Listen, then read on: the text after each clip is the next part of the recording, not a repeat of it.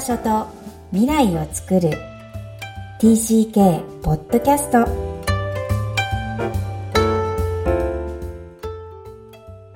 皆さんこんにちは。TCK ホームインタビューの時間です。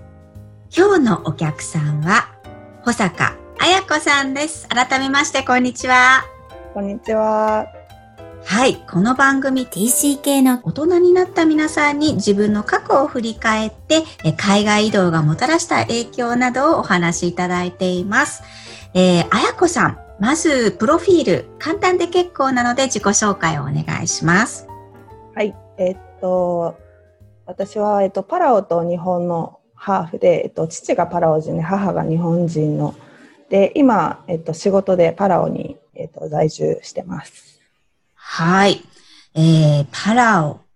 と日本人のハーフ。これね、はい、前にカオルさんという方が出演いただいて、その縁でつながっています。ありがとうございます。えー、パラオ生まれということで、その後、えー、どうなるんでしたっけ？えっ、ー、と、パラオの幼稚園を卒業した後に5歳で、えっ、ー、と、日本に帰国、戻った感じ。うんで、その後は、えっと、ずっとインターナショナルスクールに12年間通って、えっと、日本の大学に進学してます。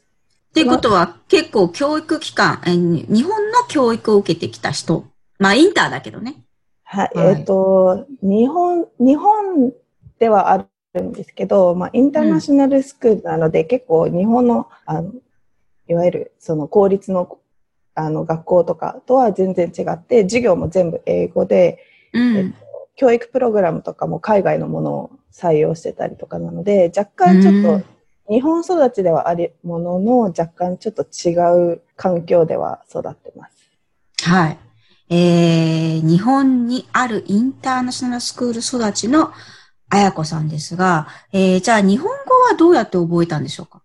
えっ、ー、と、自宅で日本の祖父母とあの暮らしてたので、家では日本語を喋ってたり、あとあの、雲に行ってました。あ、雲？すごいすごい。雲、それこそ日本、ザ日本じゃんね。そうですね。あの、日本語勉強するために雲に行ってたの。あと、授業でも一応日本語の授業はあったので、そこで日本語勉強したりとかもしてます。うん。まあ、お母さんが日本人でいらっしゃるということで、はい、お母さんとは日本語なんでしょうが、お父さんとは？どんな？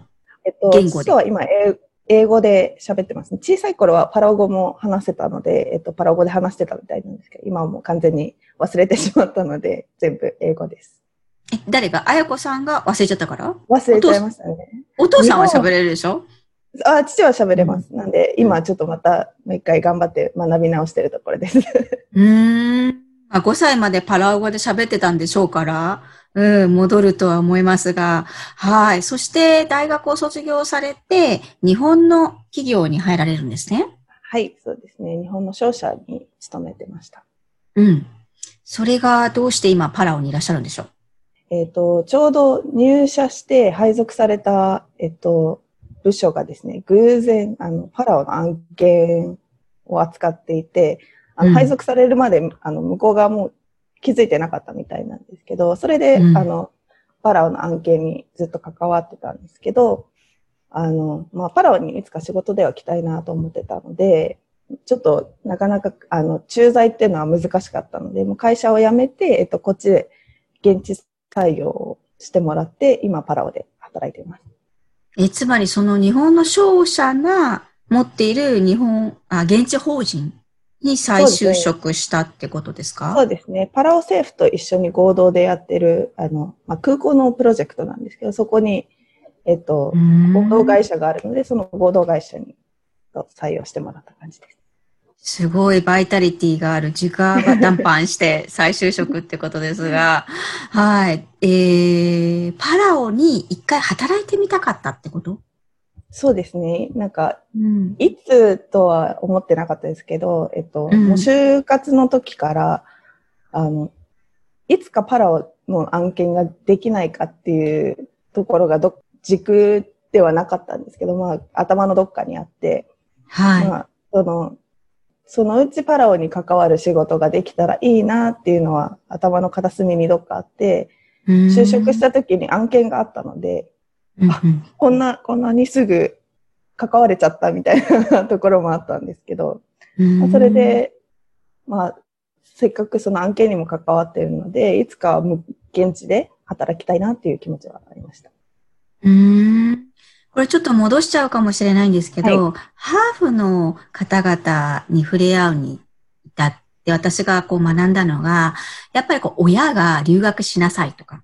タイのお父さんをお持ちの方は日本に一回行ってくれと。頼まれたとか、えー、自分から行ってみたかったとか、行きたくなかったけどフィリピンに戻ったとか、うん、あの、いろんな話を聞くんですが、えっ、ー、と、パラオに留学しようとは思わなかったんですか？あの、正直パラオの教育環境があまり整ってないので、大学が、うん、コミュニティカレッジが一つあるんですけど、そこも結構専門的な、あの、例えばこっちの、だとあの、船とかが多いので、そういうメカニ、あのメカニあの、うん、技術職みたいな。が主だったり、なので、で、それも環境的には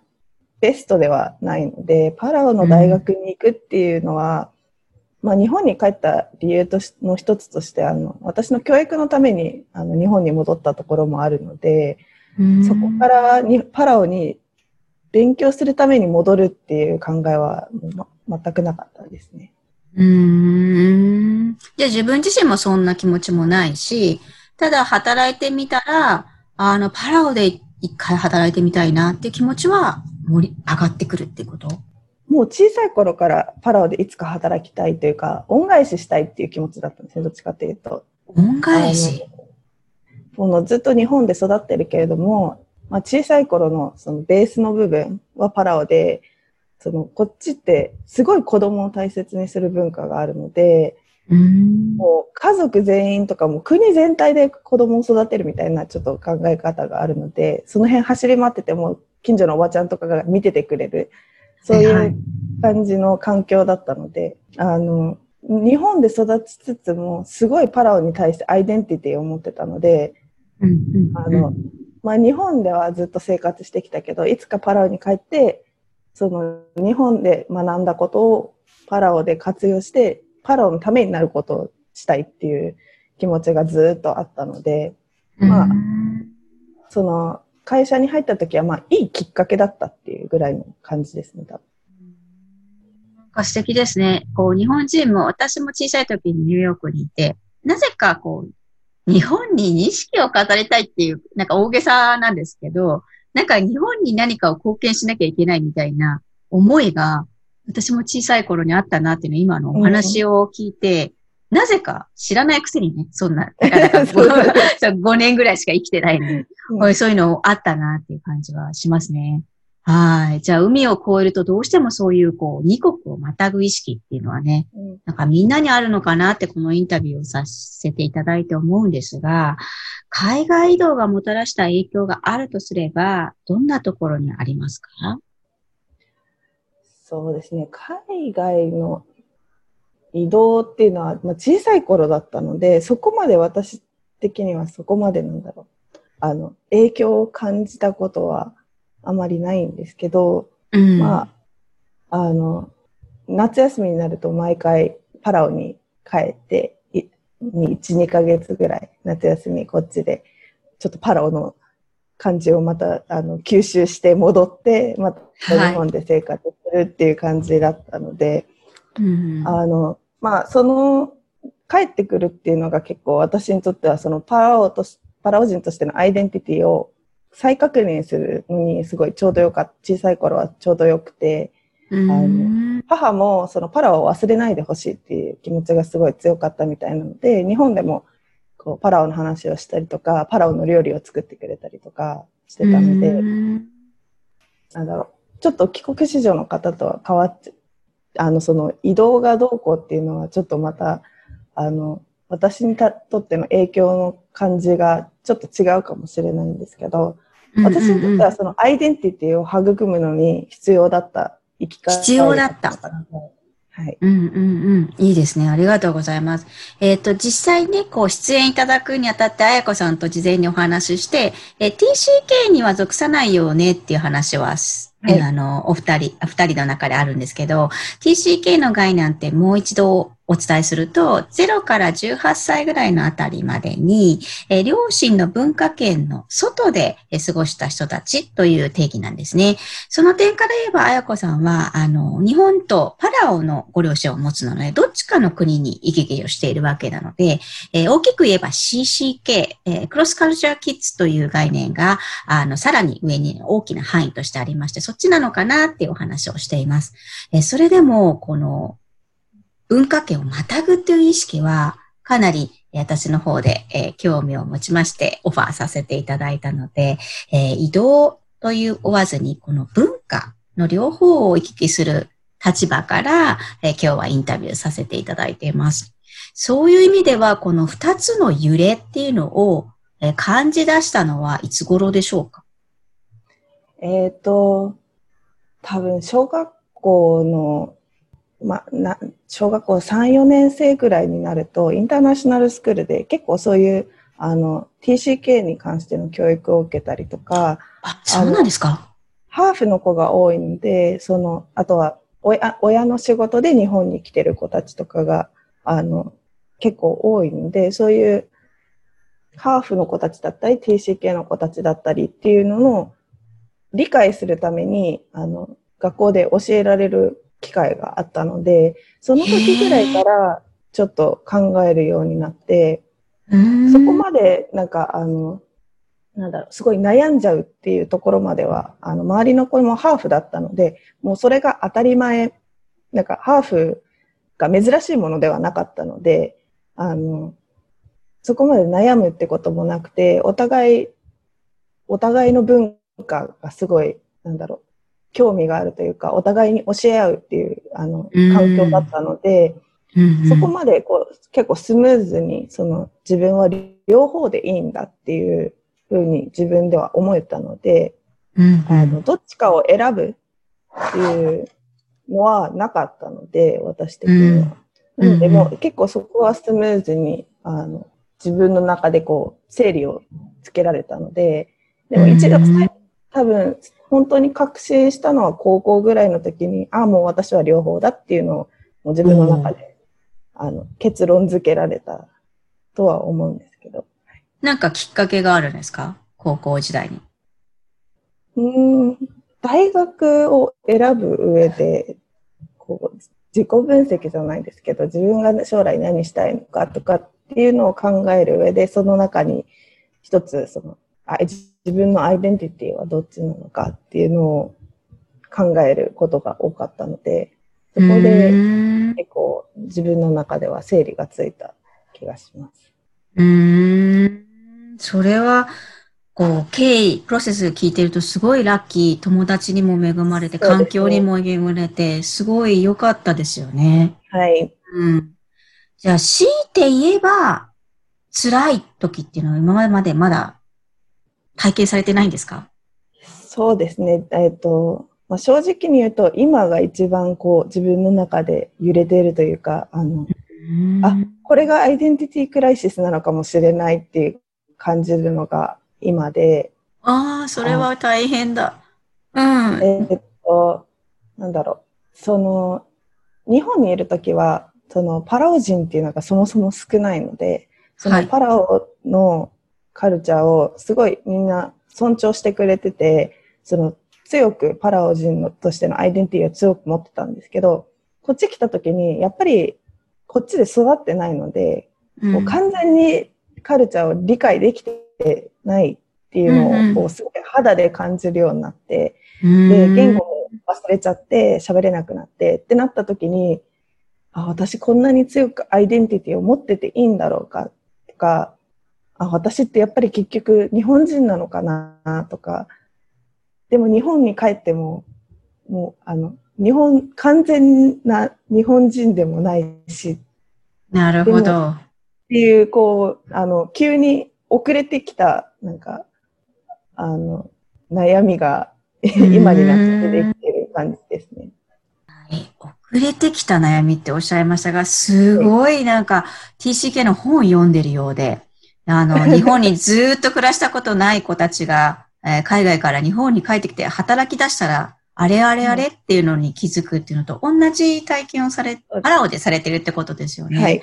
うーん。すごい辛い時期の収録になってしまいましたが、いえいじゃあ、パラ語からやり始めないとね。そうですね、今、あの、パラオとえ英語のあの、翻訳の、あの、辞書を毎日読んでます。素敵。これが糧に、あの、動機になるので、はい絶対5歳まではね、パラ語を使ってたので、戻るとは思うんですが、そこまで行くのにね、ちょっとそうですね。はい多分ど頭のどっかに残ってるはずなんですけど。根気がいますよね。はい。じゃあ自分をこう、モチベーションを持ってる、今一生懸命こう、保れてるのはなぜですか？辛い時もあるんですが。うん。そうですね。あの、それこそその日本、そのカオルさんみたいな、その日本で育ってこっちに移住してきた日本人の方も結構多いんですけど、で、最近そのハーフの子供を持つお母さんとかが結構増えてきてる。私の世代はほとんどいなくて、うんなので私の年代のハーフの、パラオと日本のハーフの子がほぼいない。ただ、その、今、お母さん世代の方たちが結構、娘たちが同じ、こう、感覚そうだよね。ってるから、実際どうなの？みたいな話を、あの、聞いてもらうことがあったりとかして、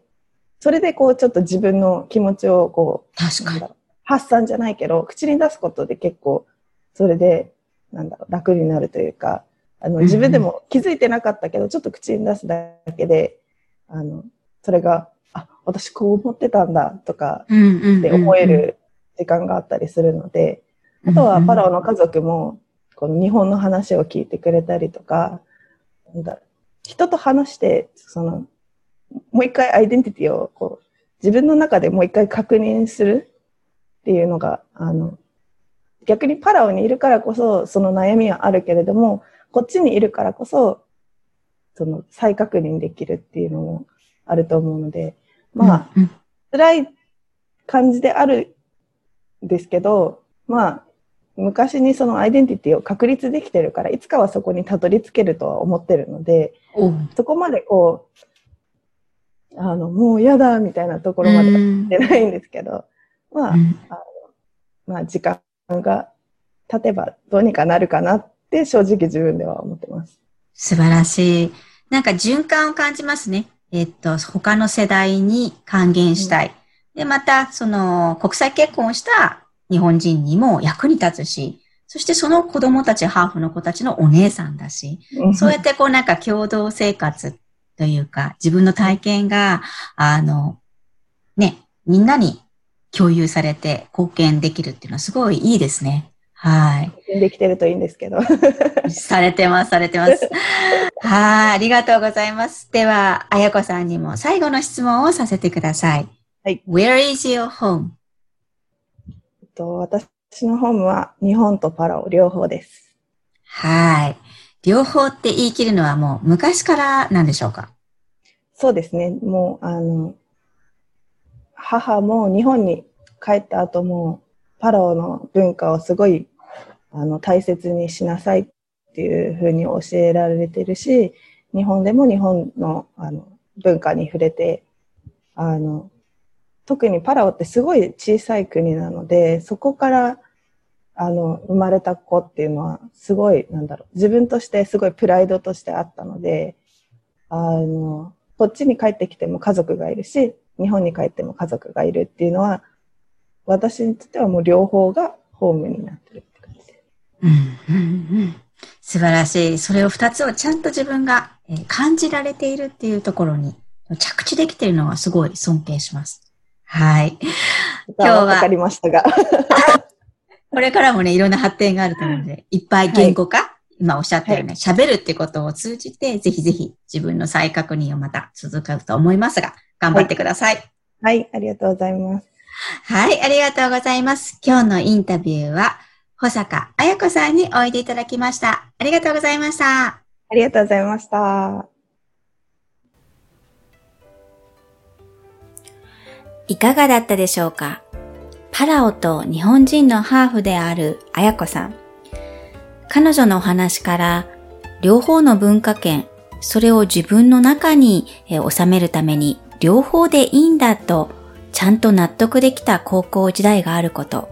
それがとても心強いなと思いました。また、さらにその強さは、今の現時点が揺らいでいると吐露できる、開示できる綾子さん自身の強さにも、心理師である私はとても感銘を受けました。その解決方法として言葉にすること、人に伝えること、それが自分の耳を通してまた感じて、えー、それがつながっていくこと、えー、そんな好循環をこれからも時間をかけながら、えー、作ってほしいなと思います。皆さんはどう感じられましたか？この番組ではお悩みや質問を受け付けています。また TCK ホームインタビューに出演いただける皆様を募集しています。育ちネット多文化で検索してホームページよりアクセスください。また、TCK そのものを知りたい方のために TCK オンライン基礎講座も開催しています。毎月1回から2回、ホームページより告知していますので、ぜひご覧ください。ポッドキャストを確実にお届けするために、購読ボタンを押して登録をお願いいたします。今日も TCK の気持ちにありがとう。